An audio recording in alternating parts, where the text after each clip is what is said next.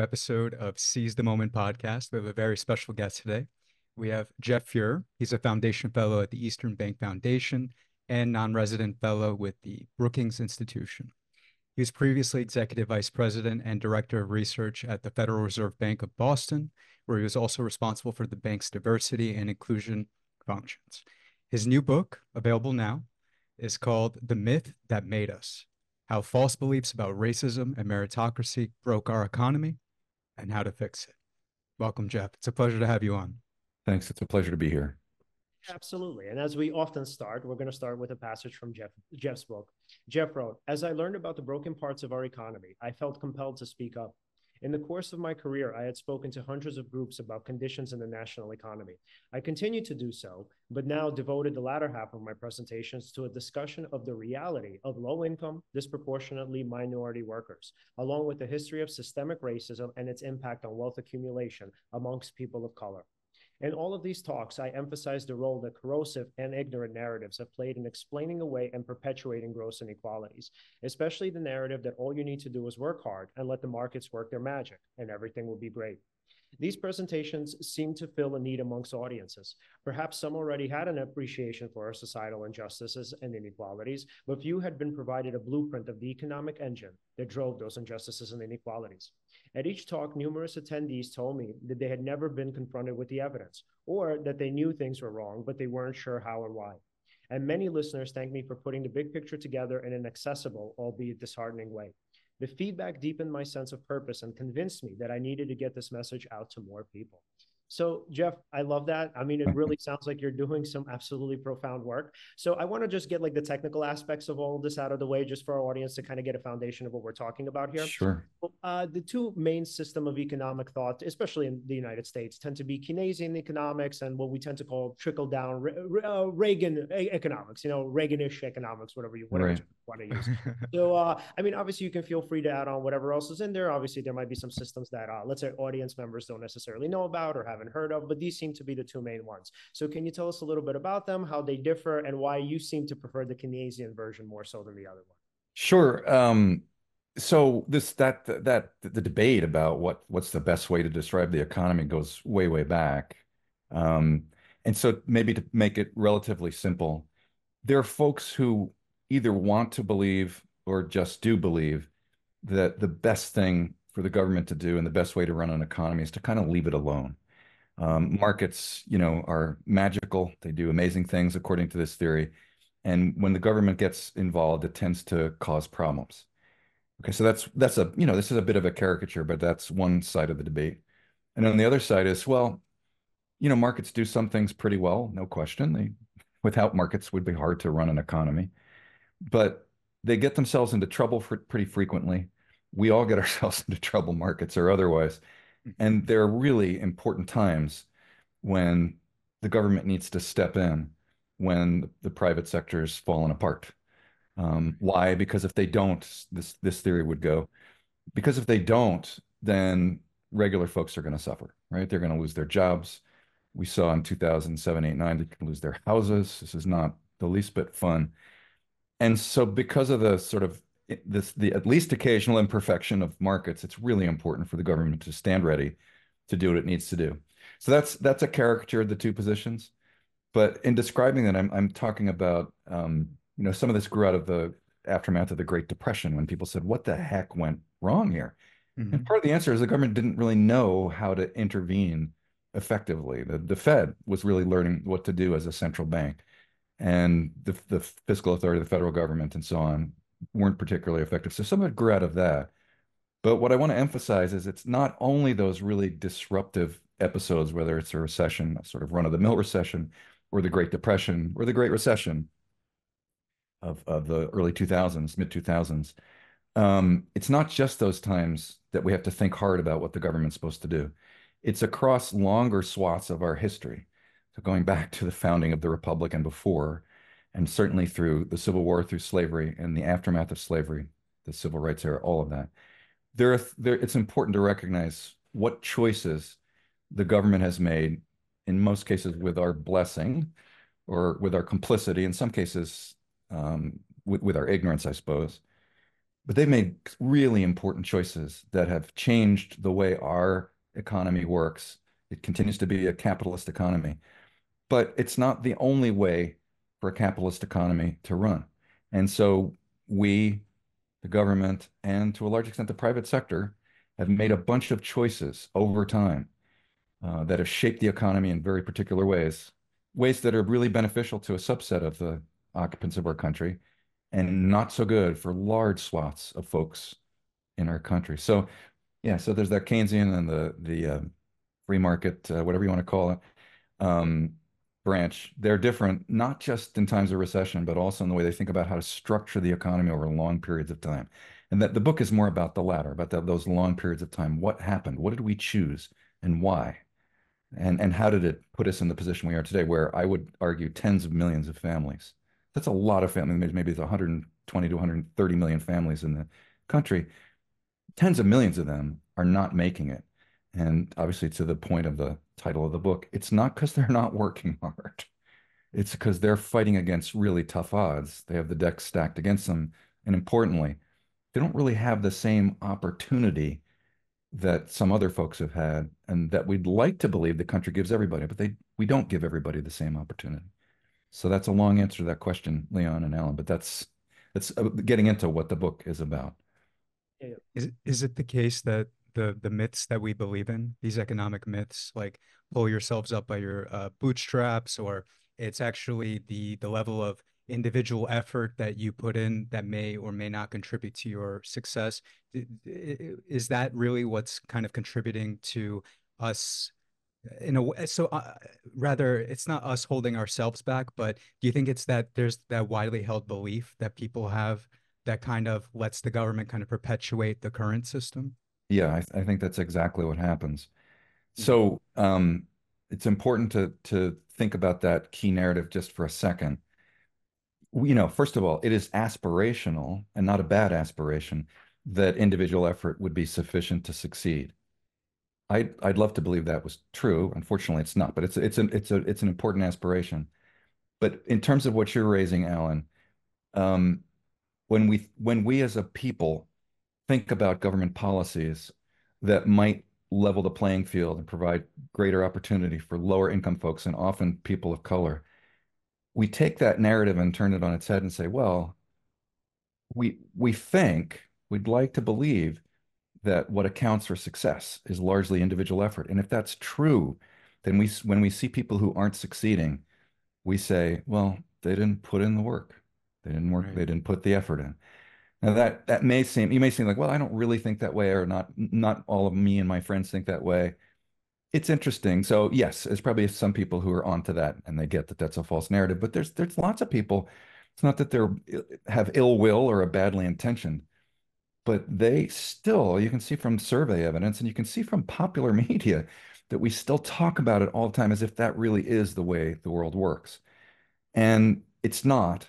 But yes, that narrative is used by often by politicians who have other motives, but they can use those narratives to get people to strike down, you know, additional poverty relief, provision of opportunity, broader educational opportunity, better health care coverage, all that kind of stuff. Because they say, wait, no, the, these people should be working hard. It's their responsibility to take care of themselves. And I, I hasten to add, I've got three, my wife and I have three kids. Okay. They're all mm-hmm. grown now. Did we talk, talk to them about responsibility and hard work? Of course. Because mm-hmm. is that important? Yes, it is important. But the, the message of the book is it's not sufficient to succeed for way too many people. So, of course, I'm, and I'm not arguing for just massive government handouts so that people don't need to work. What I'm arguing is for providing opportunity so that given the opportunity, hard work actually will lead to reasonable success for far more people than it does today. So yeah, I still preach hard work. I think it's a good thing. I, I think putting your your time in and working hard is, is a really good personal attribute. Um, it's just that our the structure of our economy doesn't reward that the way it should. Right. Yeah, and then just going back to the basics. So, can you tell us a little bit about what trickle down economics actually are? Oh, I'm sorry. Yeah, because you asked that. Yeah, it's okay. It's okay. And then, so as we talk about trickle down economics, what the evidence has been over the past, I don't know, probably 50 to 60 years at this point. Uh, and then, why do people keep holding on to it? Because I mean, even still, especially amongst the far right, it's a pretty predominant and popular economic system. Yeah. So trickle down just means that one of the best ways to achieve success in the country is to make sure that the sort of most well-off, richest people and corporations are well taken care of because after all, as people say, well, they create the jobs. And so if you make sure their taxes are low and that they're getting plenty of resources, all that good stuff is going to trickle down through the economic system to folks like you and me and regular folks who are trying to work for a living. Mm-hmm. Okay, so I mean, when you say it, it, it, doesn't sound like it's you know inherently false on the face of it, except that uh, except that it doesn't work. And so there have been really careful analyses of lots of tax programs that reduced taxes on upper income folks, reduced corporate income taxes, and then you look to see can you see any of that flowing down to the average rank and file person and over the long span of time. And again, I'm talking about over longer decades spans of time. There's just there's no evidence that any of that trickle down occurs.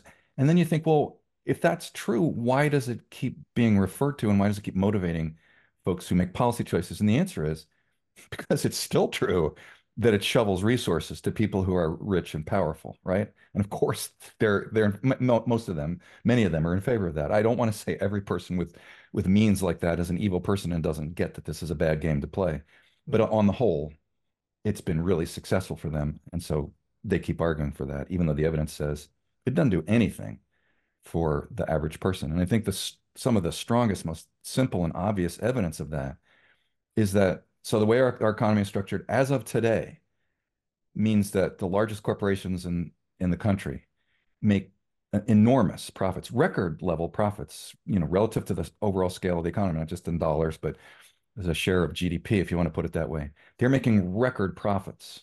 So they're not suffering in that dimension at all. In fact, they're making so many profits that last year, 2022, um, they took over a trillion dollars of their $2.6 trillion of profits and used it to repurchase their own shares, hmm. which is just a way of boosting up their own stock prices.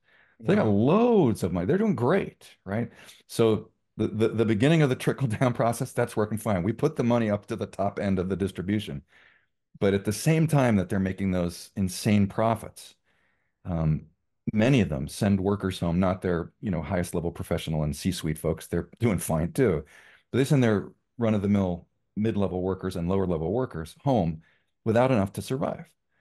And you know that's a gross violation of trickle down. It's not only trickling down; it's more like sucking up, right? It's the profits are getting sucked out of those folks, taking the life out of them, and they go home at night. And many of them need programs like uh, what used to be called food stamps, SNAP now. Um, they need that to survive. They need that to get enough food to live. Now that's messed up, right? That is really messed up. If you were the CEO of that company, I don't think you would sleep well at night if you knew that's what was happening. And then in terms of uh, just a final point on this, in terms of public policy, that's a massive subsidy in a, in a sense to those corporations because rather than, than those corporations paying the wages and benefits that would really be um, life and family sustaining, we, the people and the government, are picking up the slack by paying uh, for government programs. And trust me, I'm really glad those government programs are there because it is a matter of survival for many of those families that they can draw on those benefits. But in terms of where, you know, who's getting the the welfare in the economy? Well, that's a pretty big flow of money into private corporations to support those businesses that make huge profits, but don't pay their workers the way you and I would think they should be paid. Mm-hmm. You know, so that's, that's that ain't no trickle down. No, for sure. And, and and it's funny from from sort of an unexamined, you know, sort of layman's perspective, like before I knew more about this, I I would have thought, ah, well, uh, trickle down economics makes sense, right? I mean, if these big corporations, uh, the more money they make, the more resources they have to hire more people, right, and to pay them more, right? Uh, in fact, I, I was actually more interested in just them hiring more people, at least. Yeah. Uh, and yeah, it seems to not be the case, right? And and that's actually surprising. Uh, that's why education uh, about this, you know, is is very important. Yeah, and, yeah. You know, Go ahead. Sorry. So I, I, just also want to make a point about this. What's so interesting about this is you have people on the far right screaming about communism and how communism is all theory theory based, and you know, and the fact that like people abuse power, and if you put regular people in power, essentially they become despots. But what's so interesting is when it comes to trickle down economics, all of a sudden these people with a ton of power, the wealth, the ultra wealthy, the mega wealthy, these people are supposedly you know benevolent angels, or at the very least extremely rational actors. So they'll argue on the one hand, well, the communists become drunk with power, but yeah. With a ton of wealth. No, no, they're completely rational. Like, why would they put people out of jobs, right? They need people to uh, buy their products. They need people to get their services. Uh, essentially, there's this understanding that only communists are drunk with power, but everybody else, you know, the ultra elite, right. the smart ones. So it's kind yeah. Of, I, I find that the, the the people, you know, that rank and file, if they get a little bit more, uh, they're so far from being drunk with anything. Mm-hmm. Whereas the folks who have enormous wealth begin to think that they're really special people, right? I mean, it's it they they also in some sense believe in the the myth of uh, individual effort is what causes success because they they look at their own outcomes and say, "Wow, I must be incredibly hardworking and brilliant." Right? Because look what I look what I got. I got a lot of money. I'm running a corporation or whatever. So they they are drunk actually with that kind of economic power. I think. Um, I'd I'd be happy to see a little bit on the other side. I'd risk you know a little risk that some other folks might uh, enjoy the the benefits of power, including a little bit of that kind of drunkenness. Um, yeah, and this is all you know. So when you say how to, why why does trickle down not work? I mean, what's happening is there's a there's another narrative I talk about in the book, which is attributable to Milton Friedman, and Milton Friedman has done some good things and some, in this case, I think not such a good thing, and he's not with us anymore. But um, this is not such a good thing. He said in 1970 that the one and only job of large, you know, publicly traded corporations is to maximize shareholder value. Right. Okay. So you know what that means. So that means, and that's equivalent, roughly equivalent to maximizing profits.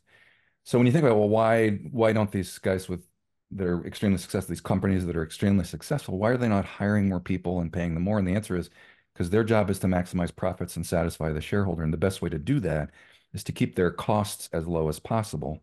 Mm-hmm. Um, and the largest cost for most every company, every company in the US is the labor cost. And they've done an incredibly good job of that. We know that they made the profits, but you can also see that they have skinnied down workforces, compensation, benefits, anything that costs. They've skinnied that down at the expense of their workers, but to the benefit of their shareholders.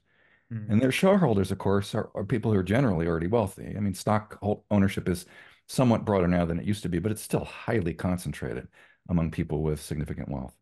So that's why they're doing it. You might think trickle down would work, but not in the presence of this really overwhelming impulse to satisfy shareholders. And the reason I emphasize share you know, companies that are publicly traded, their shareholders, because there's a big difference between what's going on with the large corporations and what's going on with small to medium sized businesses. Small to medium sized businesses are beloved by most people in our country, right? If you go look at the, the Gallup polls on who, who they trust, they trust small businesses. Why is that?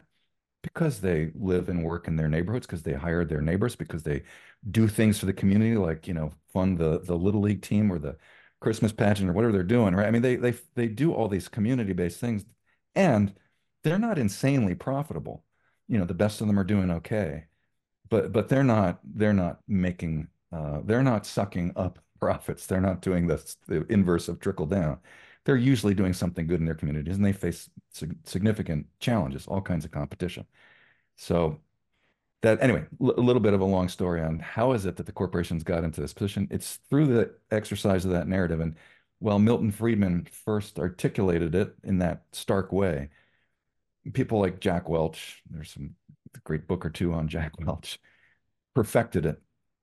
And you know, it, it, today you talk to corporations, they still believe this um, absolutely, it is their one of their driving driving principles. Hmm. I, I, in the book, I say there's a little bit of good news in terms of talk, less in terms of action. There's good news in terms of talk because when you look at listen to the National Business Roundtable a few years ago, that was headed up by Jamie Dimon, who you may have heard of. Yep. Um, and Jamie Dimon said, "Well, you know, we we need to change our business model. This this thing about the profit above all else needs to change." And that, those were good words. Well, you know what's so interesting about that? But I not actions. Yeah.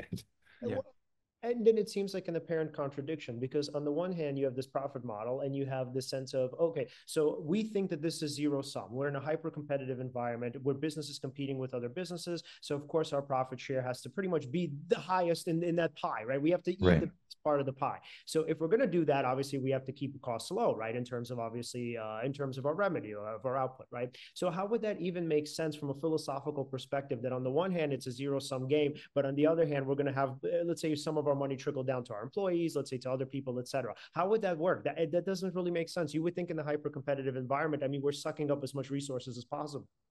You would think we'd be sucking up resources and developing resources as much as possible. Because after all, in the long run, if you want your company and the rest of the companies to grow, you have to innovate. You need to increase productivity. You got to do things better. The best way to do that is to have a workforce that is properly compensated, well trained, learning more about new things all the time, and ultimately contributing to your improved efficiency, productivity, innovation.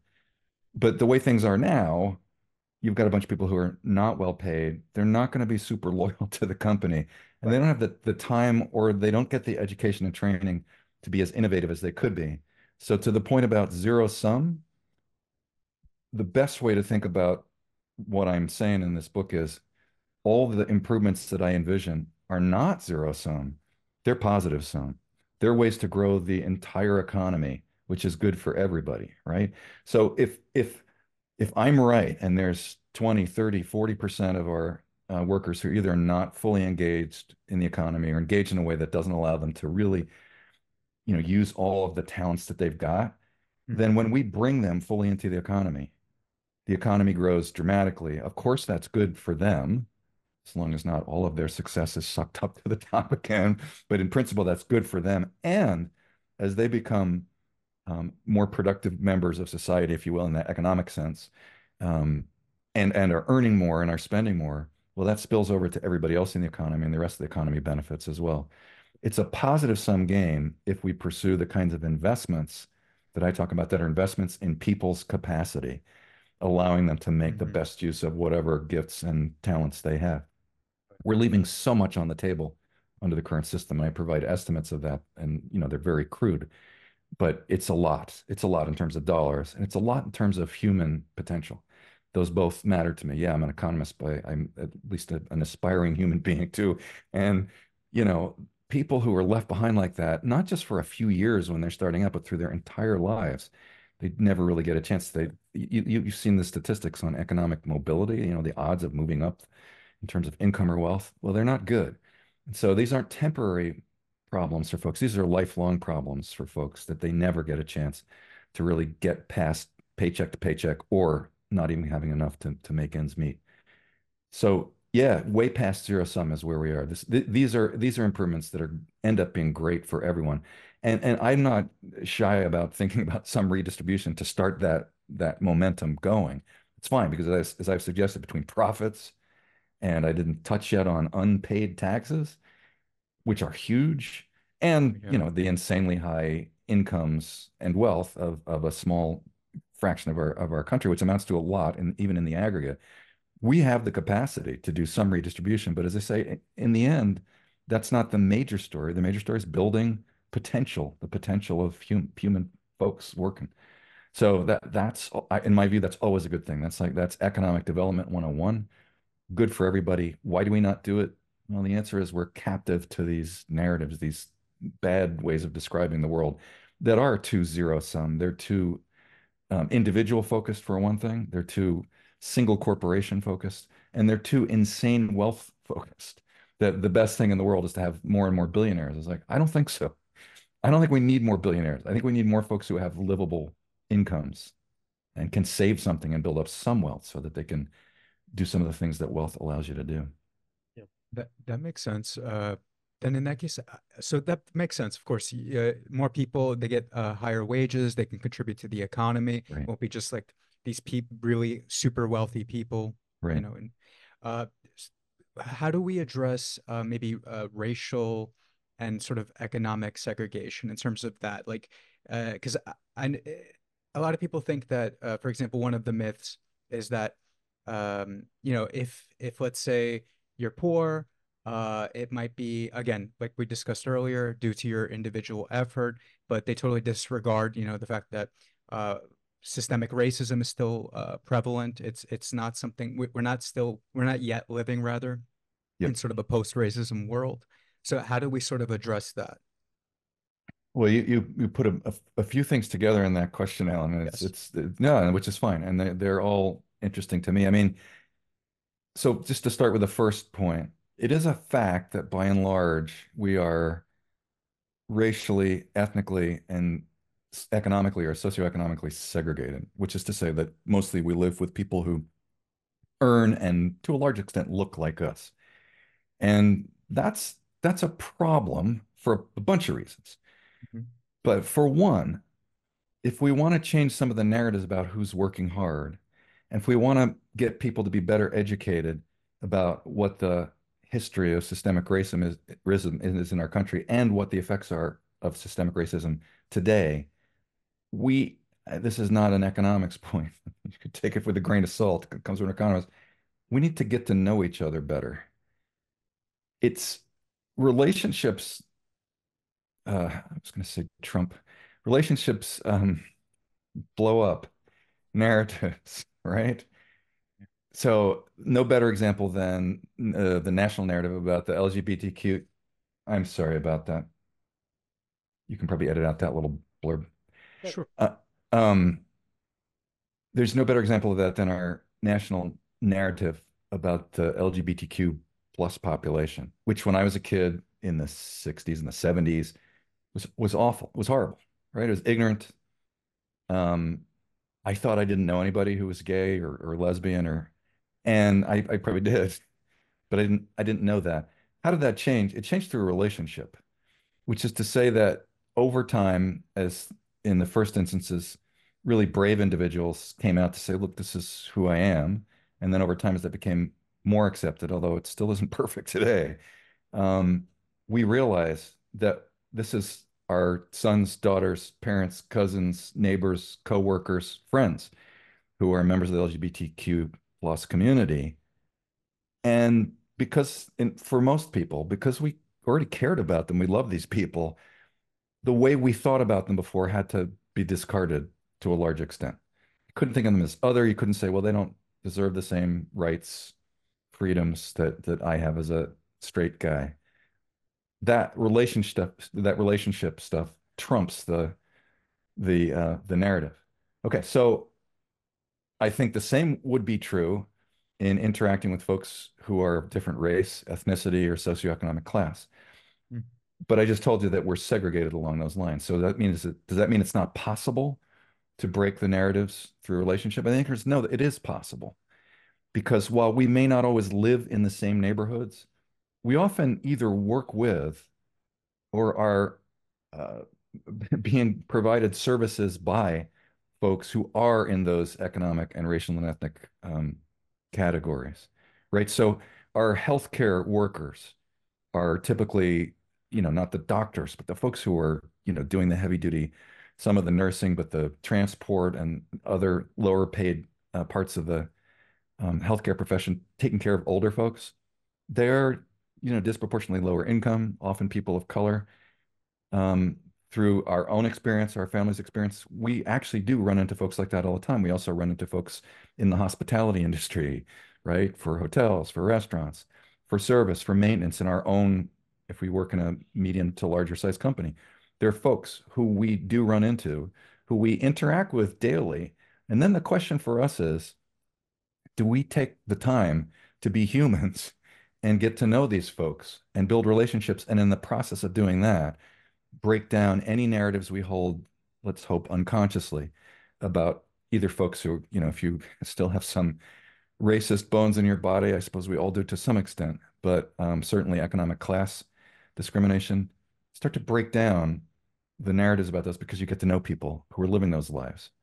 Um, so I, I think relationship is one of the ways that we can actually change that despite the the sort of residential segregation, we still have some workplace and service delivery, if you want to put it that way, um, uh, times in which we interact with with folks who are not the same as us, and those are great opportunities, not to lecture people, to listen, right, to right. learn and actually develop a genuine relationship. And I I say in this book that part of this book, from my perspective, is a is a journey for me because I was an idiot, you know, 50 years ago, 30 years ago, I didn't know a lot of this stuff.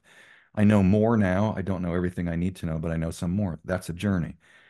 Part of that journey for me has been getting to know through work relationships, through friendships, through um, working in low income neighborhoods as part of my work with the Federal Reserve and part of my work now, and just listening to people through mentoring folks who are not white males and not high income white males.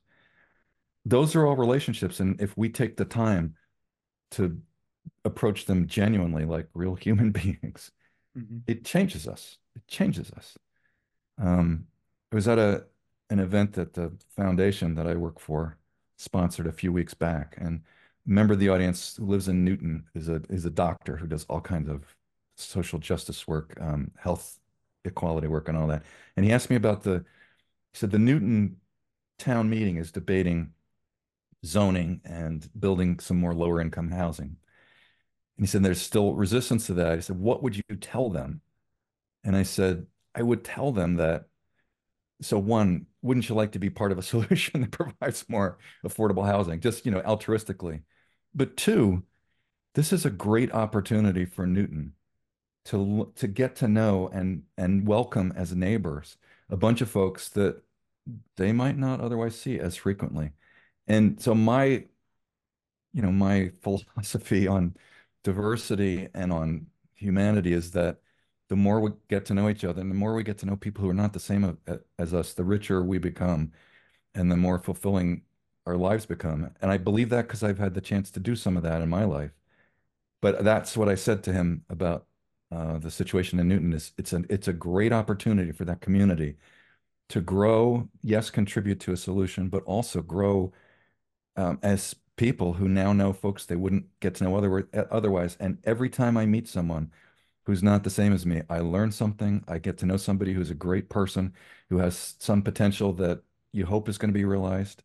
Um, it's such a great experience. And afterwards, he emailed me. He said, that was exactly the right answer. Now, I don't know if he's right or if I'm right either, but at least we agreed on that. And, you know, again, I'm far afield for someone who practices the technical aspects of economics a lot. But I will say it resonates with me personally through my own experience and then talking to lots of other people. That relationship stuff, that chance to let other people into your life and to listen to what other people's experiences are about is is growth inducing and is so good for the communities in so many ways. Mm. Um, so that is that is part of what helps us get over the segregation is yeah, we can actually start inviting people to live with us by changing our zoning, which Massachusetts has made some progress on. We're still working on that. Mm-hmm. We can take opportunities that present themselves in work or when we're interacting with folks who are providing us with, you know, healthcare services or, or restaurant or, or hotel services or whatever it is that, that they're doing. There are opportunities there. I got to know some terrific folks, friends of mine now, who who worked in food services at the Federal Reserve. Um, was that you know like my normal crowd? No, we are a bunch of geeky economists most of the time. But I mean, these were terrific folks, such nice people working really hard at stuff that I don't know how to do. They do, but just we're willing to talk and and I listen to them and learn about their families, what's going on, what are the challenges. Just life changing. And I just think there's so many unpursued opportunities like that that if we take some time to do that, that is a part of the solution for this kind of segregation and for defeating the narratives that as a country have driven us to be stingy with how we provide opportunity. Yeah. Yeah, and going back into philosophy, so now I'm wondering about some of the dark sides of uh, government yeah. So, you know, I'm sure. thinking Okay, so we had, you know, the 2008 financial bailout, right?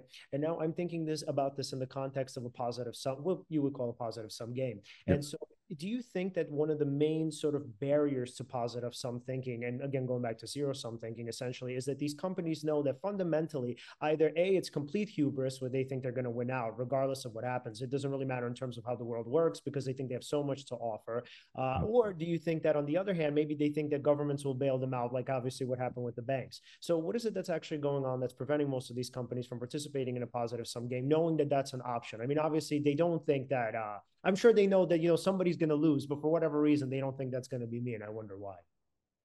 Yeah, I mean, I think I think they do know that some of their behavior is zero sum. Like, so when they when they pay their accountants to figure out ways to offshore profits so they don't get taxed at U.S. rates, when they just don't pay taxes due because that happens for some of them. Um, when they start cutting health benefits because it's expensive, they, they know that's helping their bottom line and it's not helping their employees. And in the first instance, for the avoided taxes, They know somebody else is paying those taxes. They know it. Hmm. So what stops them? I think it, it's a combination of things. It's probably beyond me to explain exactly what all of business psychology is about.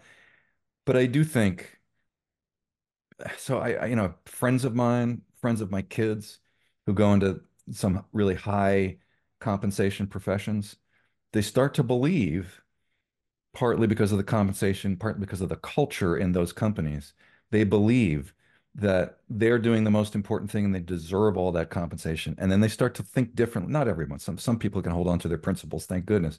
Mhm. But some of them just start thinking like, okay, so these poor people, look at me. I mean, I'm I'm working hard, I'm doing great. I'm doing really important work. Why why would I devote any money or resources to them?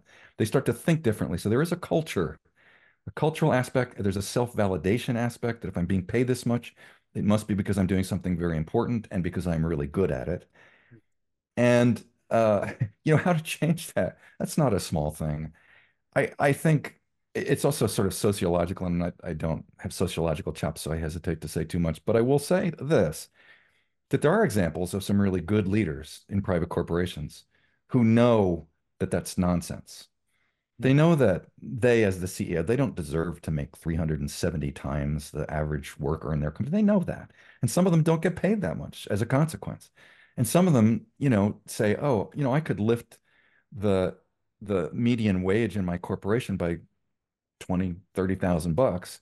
That may not seem like a lot to somebody who's making 25 million, but to somebody who's making 30,000, it's a life changer. And those those those really good folks know that. The problem is so much in our country, uh, so much success in our country is determined by luck. And I mean the luck of conditions at your birth, what state you're born in, whether your parents have resources, wealth, or income, whether your community supports education, whether you're born white or not. All those, you know, accidents of birth make a huge difference. And the reason I'm saying that now is because I don't want to rely just on the coalition of the good willing few among the private sector to make significant changes like that because I don't Right. think it works. And then, so back to your original question, because yeah, folks who get to be the heads of really large corporations have significant egos. They believe in themselves. They have to believe in their corporation if they're going to lead it. And and they do face some pressures to succeed, some of which come from their boards of directors and shareholders who are all many of the same people. So they at least feel as if they're under intense pressure to succeed in the way that Milton Friedman uh, defined, which is, boy, I got to keep my stock prices up and I my market share growing, all that stuff. And I, I can imagine, you know, as, as a human being, it's hard for them to back away from that and gain the perspective that says, wait a minute, this is crazy. So when a few people do that, we cheer, right? That's great. You find somebody like um, Pete, what's his last name? Pete Cadence. I'm, I'm making his last name wrong. He's in in the book, who's a billionaire and, and says, "I- learned as a kid that, you know, you succeed by working hard. He says, but I, I I know now, even as a billionaire, that's factually incorrect. So my job is to correct that misimpression and also to redistributing some of his billions to people who have less. I what I I'd love to see that. I just don't think it's going to make for a wholesale change because those pressures, at least as perceived, um, seem to be real in the especially the very large corporation private sector. And so we need someone like the federal government to coordinate that kind of a change in the system so that corporations to some extent are forced to reckon with the consequences of their actions for their own employees right so if, if you've got if you're making insane profits and you're you're paying people at your state minimum wage the federal minimum wage is silly state minimum wage in a state that's not very high well there's no place in the country where anybody can survive on $10 an hour for a year's work that you can't Mhm. the Mhm. cost of everything together is just is way much higher than that so if you're a, a really profitable corporation uh, and you're paying people like that, the federal government is going to have the right to step in and say, okay, see those profits you've got? You know, we can tax them or you can redistribute them one way or another. More of those are Mhm. going to your employees. Now, there's lots of different ways of doing that, and and companies will work hard to avoid losing those profits because they still believe so strongly that profits are everything. And I'm not saying some profits are bad either. It's not that, but these are insane. I just don't believe in the coalition of the willing. I believe you need a coordinated solution so that luck is not what if you happen to work for the right company, you're going to do oh well. Well, that's not good enough for most of us, I think. Uh, or if you're in the right state that's progressive and is doing stuff to make make improvements on early childhood education and and minimum wages and stuff, then aren't you lucky? So you live in that state. Um, that's not good enough because we've got too many states that aren't going to do any of that. Sometimes for ideological reasons, it's just mm-hmm. cutting their citizens' noses off to spite their face. Um, so I think you need a coordinate coordinated solution. And that I I love that actually. No, Go absolutely. I, I love that because uh, it's actually this sounds way more nuanced than something uh, like for example if eh, let's say in New York the the minimum wage is uh, if I'm not mistaken Leon like uh, eighteen dollars if I'm not mistaken yeah something like that. right. Okay so I know a few small business owners that when they hear ah okay uh, the new minimum wage is eighteen dollars yeah, they become yeah. upset right? Right and I I could understand from a certain perspective, right? Okay, the payroll it's it's very hard to meet, um, eh, whether it's biweekly or weekly, whatever it is, uh, very understandable. But what you're proposing sounds like uh, new more nuanced in the sense that yes, you may you may look at you know uh, if let's say this company is making such and such, maybe above a certain uh, I, I don't know what their profit margin would be, but I suppose above a certain uh, level, yep. then okay, you are required to maybe redistribute that, uh, or rather, uh, pay your employees more. That's great instead of sort of kind of a flat, oh, everybody has to do this level of minimum wage, right. which can put a strain on smaller businesses. You so I, I hope it is a bit more nuanced because I I am sympathetic for small businesses that struggle when minimum wages go up. I get that. That's not easy for them. And so the way I put it in the book, but there's multiple ways to approach this, is you could establish a federal minimum wage and you have to hew to that. It applies full stop to large corporations that are profitable. And it applies to small businesses too, except because they're more challenged, they get a tax credit um, to help them raise the wages up from where they are to where the federal minimum um, would specify right? Because otherwise, they'll they're just going to suffer. They're going to mm. we'll have too many small businesses going out of business. They do not have the same wherewithal and profitability that large companies do. So yeah, it's more nuanced. It's saying, you know, whether you make it a uniform minimum wage or you you implement it differently for larger and smaller, uh, more profitable and less profitable corporations, fine with me. But you know, recognize the differences that those different kinds of businesses face, the the challenges those different businesses face. Yeah. Hmm. And there was a book that I read a couple of years ago that I felt like for me was so life changing. So uh, a while ago, I would say about probably 10 years ago, I was a pretty staunch libertarian, which uh, made no, and I'll, and I'll, tell you how this made absolutely no sense with my upbringing. So uh, this is, I would argue, kind of the fallacy of libertarianism is that we tend to, well, uh, me at the time. So we tend to, and I'm sure they still do, we tend to view ourselves in a, in a kind of light that in some ways disassociates us from, let's say, the reality of even our own lives. And here's what I mean by that. So uh, my mentor at the time in college, Dr. Tim Stroop, he gave me this book called The Self-Made Myth. And so I'm reading it and I'm like, oh, you know, oh, do you know it? No, it's just the title is so perfect. Yeah, yeah, yeah. Oh, it's brilliant, brilliant, phenomenal book. By the way, it took me forever to actually read it because I was like, ah, I don't know, I don't have time. And he said, Look, I'm telling you, just read it. Just read it. And if you want, you can debate me. We'll talk about it. Right. So I finally read this thing and I'm thinking, my God, man, how the hell did I ever buy into this stuff? So this was my mentality at the time. So at the time, I'm thinking, okay, so hard work, obviously, in my mind, was the only thing that really mattered. And in some ways, I convinced myself that my hard work was the thing that got me into and through college because I was sort of at the tail end of it at the time.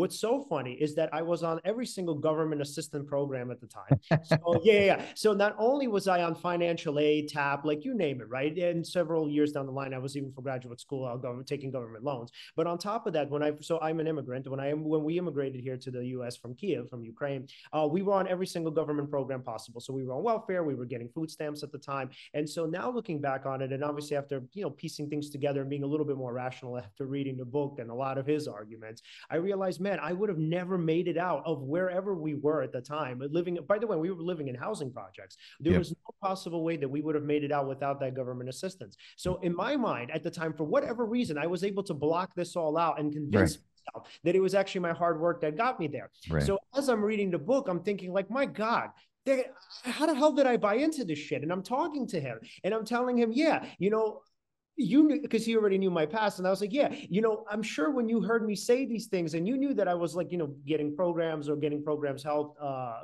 getting help from programs while i was in school he knew a little bit about my history and i said man you probably saw the contradictions right? And he said yeah and i was trying my best to point these out to you and i didn't understand how you didn't get it. So the way he thought of it he thought you know i just thought oh wow this kid must think he's going to be a fucking millionaire one day because there's no possible way rationally it makes sense that he's subscribing to this philosophy based on his whole whole life trajectory based on where he even is now and the support that he's getting now. Right. I can't imagine outside of him just believing I'm to be a millionaire someday and I really need to fucking buy into this shit. I can't imagine him actually believing this. And again, going back into my childhood, none of what we went through, and I mean, everything was literally government assistance. So none of what we went through and none of my survival would have been possible without it. I mean, family help and whatever aside, I mean, obviously we're all immigrants. There wasn't much that they were to be able to provide for us, like outside of, I was living with my mom at the time when I was a kid, obviously.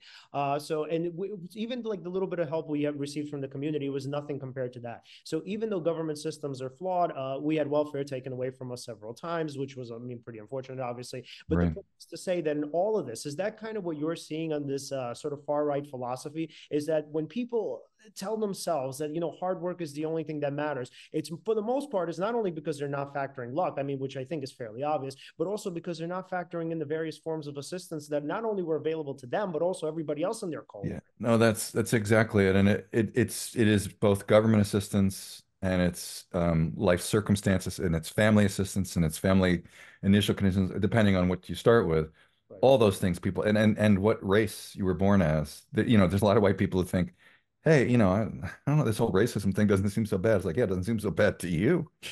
you haven't had to live through it. So yes, I think this, you know, I'll tell you a funny story when we were when I was in um, working at the Fed, I was in the executive team and we would have these discussions about you know, well, who should we promote? What kind of what kind of competencies did we want to value in in our among our folks who are um, aspiring executives? And we went through this whole. It was a deck of cards. We had well, all these things. Blah blah blah blah blah. They should be this. They should be that. We came on one. I said, you know what? One that's really important is self knowledge and self awareness. Mm-hmm. And because in a way, what you're talking about is being sort of fully self aware. What circumstances did I actually grow up in? What advantages did I have? And Leon, you are not at all alone in being able to ignore the things that work that were working well to help you succeed. There's lots of people voting for conservatives who say this stuff all the time, and then you ask them, "Well, what about Medicare?" Well, no, Medicare is not a government program, and that's great. We love it. You know, what about Medicaid for poor folks? Well, I mean, we need Medicaid, or else we die. What about Social right. Security? Well, that's great. I mean, but that you can. It's just like what do you think the government spends most of its money on? It's like national defense, Social Security, Medicare, Medicaid. It's like it, they're not. You don't have to say spend a percentage on on welfare today. It's like one and a half percent of the budget. It's tiny. So, but anyway, they don't realize they are benefiting from those government programs. They, of course, also so often don't realize that being born white, even if you're poor, it's better to be poor and white than poor and black or poor and brown. There's just that's just the way the statistics look, and that, of course, tells us something about what our country has done to, to people of color over over the decades. So I, I think your your experience is probably more typical than not that people have a really hard time seeing what it is that gave them advantages that some other people don't have. They can't see that because what they see is if they succeeded, of course, our natural tendency is to say it's us. Look at me, I'm brilliant. I mean, I, I, I did great in life. Me personally, I feel great. I had a great job. I got paid. You say I got paid more money than I could use, which was true. I couldn't use it all. I gave it away. I saved whatever. Um, terrific. Good for me. Is that only because of my work? Of course not. I had I started in a great family. We had enough money to send me to the best universities in the country and the world. Um, that's an opportunity. I was white. Um, I, I, had a family that uh, my parents are still together. That's that's not true for everybody. That does make a difference. But um, I had so many advantages. And of course, if I had totally slacked off, could I have screwed things up? Sure. Yeah. So does hard work matter? Yes, it does. But without all those other things, I don't think I'd be where I am today. And that's a self-awareness that's taken me decades to figure out.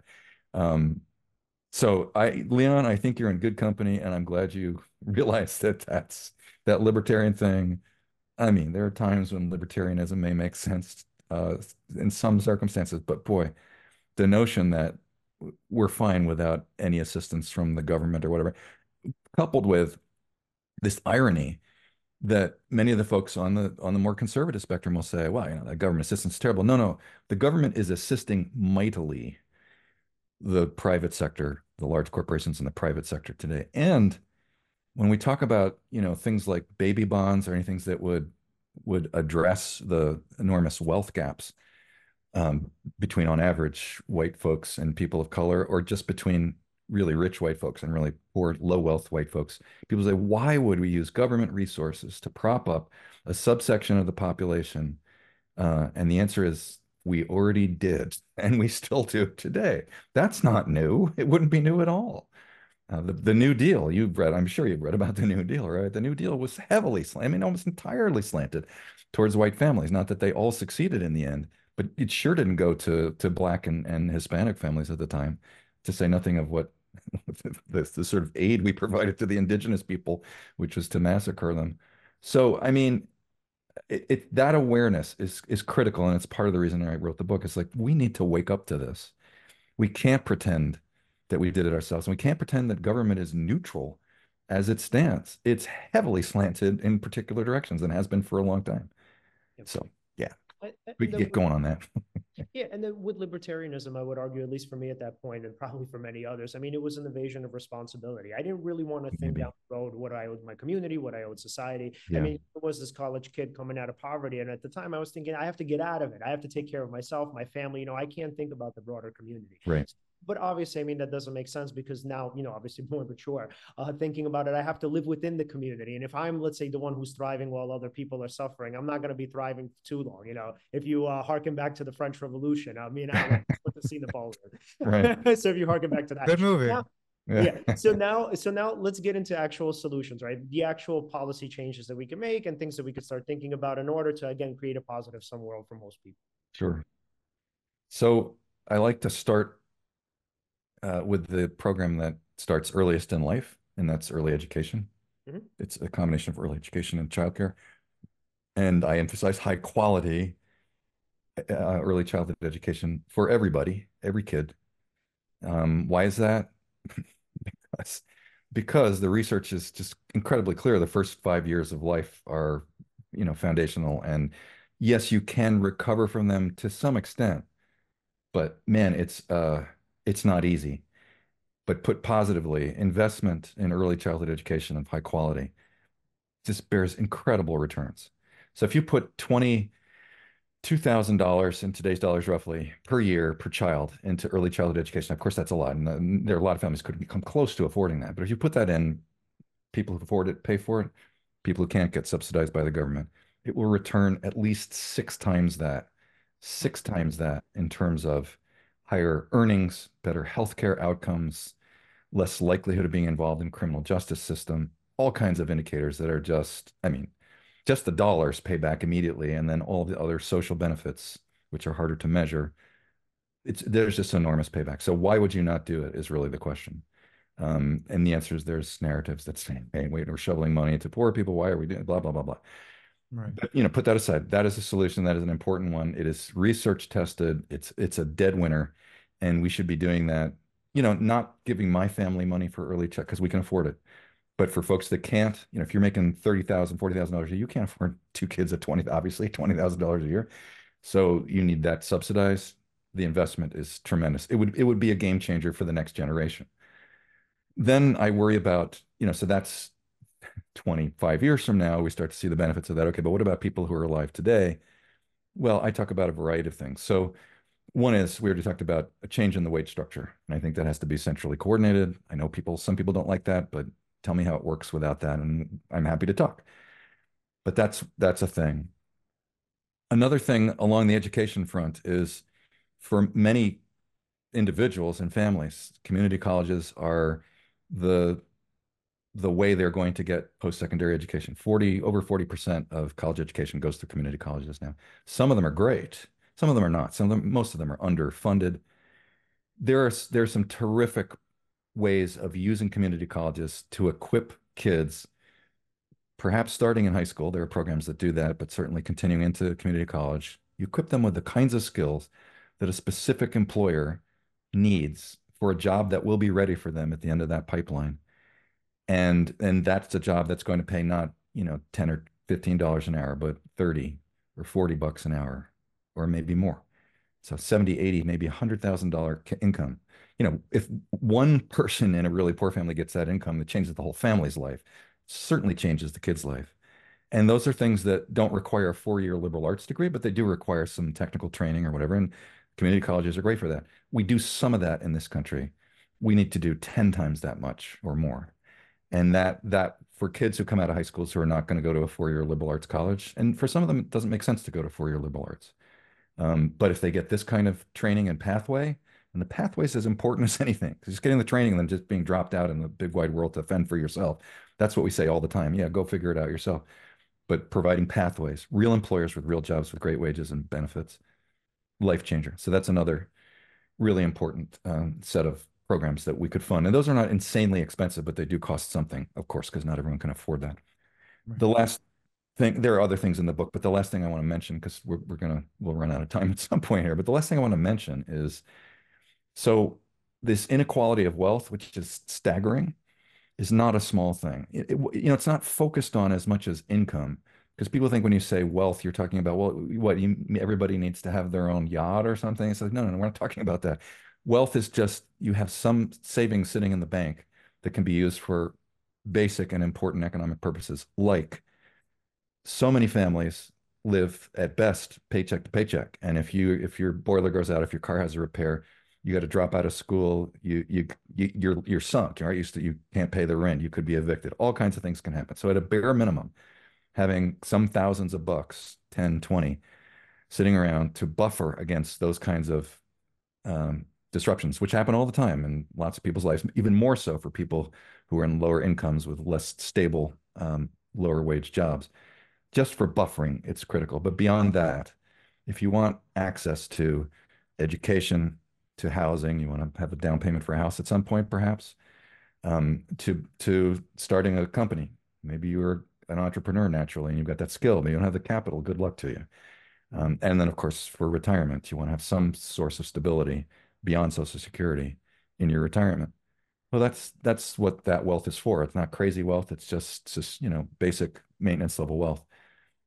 This is it is staggeringly uh, the the disparities are staggering for whites versus people of color, but there's also some staggering disparities for whites who are well off versus poor whites. I mean, there's whites who have nothing, no wealth, and are not. So I don't make this is this book is not only about racial justice. It is absolutely about that. But it's also to say there are a bunch of struggling white folks who often vote against their self-interest. But they they are, you know, they deserve our care and attention too, because they're struggling for not the racial reasons, but for other reasons of economic structure where they don't get access to the opportunity to get the education that would help them succeed, to get the wages they need to succeed, all that. So so on the wealth side, there are opportunities to try to equalize wealth there are a number of ways of doing that. I, I talk about reparations in the book. I know that is a highly charged topic because I know there are people who yell at me sometimes just for saying the word. I mm-hmm. think at a minimum we need to have a conversation about that because we bear responsibility for for what we did as a country. If you can't and how we're benefit and how we still we're still and how we still we still benefit. I still benefit. Absolutely right. And you know that's a hard one to get people to say. Well, why should I pay for it? And it's well because you benefited from it. You, you may not realize it, but you did. Mm. Okay, but maybe that's too hard for some people to swallow. We'll keep working on that. But in the meantime, baby bonds. What's the beauty of baby bonds? So you you know Darrick Hamilton working at the New School in New York. Well, he, look him up. He's been writing about this. He'll, he's talking to everybody about it. Hmm. Really a pioneer in the area. But the, the way the, that program is constructed typically is that you make a deposit in any kid's account as long as you know the parents um, have low enough income and wealth. The lower it is, the larger the deposit is. So that's it, both white kids and kids of color get a deposit in their kids' account at birth of some significant amount of money. Um, in the book, I talk about tens of thousands of dollars, 20, 40, whatever it is. That's a lot. And that amounts to something. You, you, know, you don't, you can't touch it until you reach the age of 18 or something. And then you can use it for education, for housing, for entrepreneurship, whatever. Um, does that cost money? Yes, of course. I mean, it, it adds up to some tens of billions of dollars annually to reach the populations in question, the lower income, lower wealth populations, and give them some significant deposit. But it would it would go a long way, depending on the size of the deposit, towards equalizing, not equalizing, but getting toward closing those wealth gaps, getting something so that people are not left with no assets in the bank uh, by the time they leave home and start to work. Um, so that's that's a program that I think is worth thinking about. And there are the state of Connecticut has a program that they just put in place. Pretty amazing. They actually did it. Um, it's not by my lights big enough, but it's a start. Um, there's a couple of other states thinking about it. And I think addressing that wealth gap is is critical. It's it is the product of decisions that we made as a country for centuries. And we need to come to a reckoning about that and say, okay, fine. I'm not saying everybody's going to pay for this because there's some people who don't have the money to pay for it, so they shouldn't. But as a country, we have the resources to pay for it over time. And we need to have a serious discussion about that. And I think between baby bonds and reparations, and I would add significant down payment assistance because that's also a wealth transfer. So Massachusetts has a couple of programs that offer twenty-five to fifty thousand dollars down payment assistance for buying a Wow. home for low-income families. Now they have to be high enough income that they're not going to bomb out of the house immediately. They have to be able to afford a house.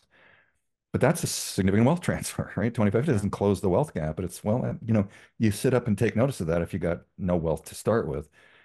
Um, that's another kind of wealth transfer. I, you know, I think we have to be careful about how much we use housing as the way of equalizing wealth because it's complicated and it's not a surefire thing. But anyway, th that's the final thing I'd say. uh, There's other stuff in the book, but that those ways of trying to begin to close these wealth gaps is something we need to do, and we at the very least need to have serious conversations about that, including reparations, because it's part of the self-awareness project, right? As a nation, we need to be more self-aware.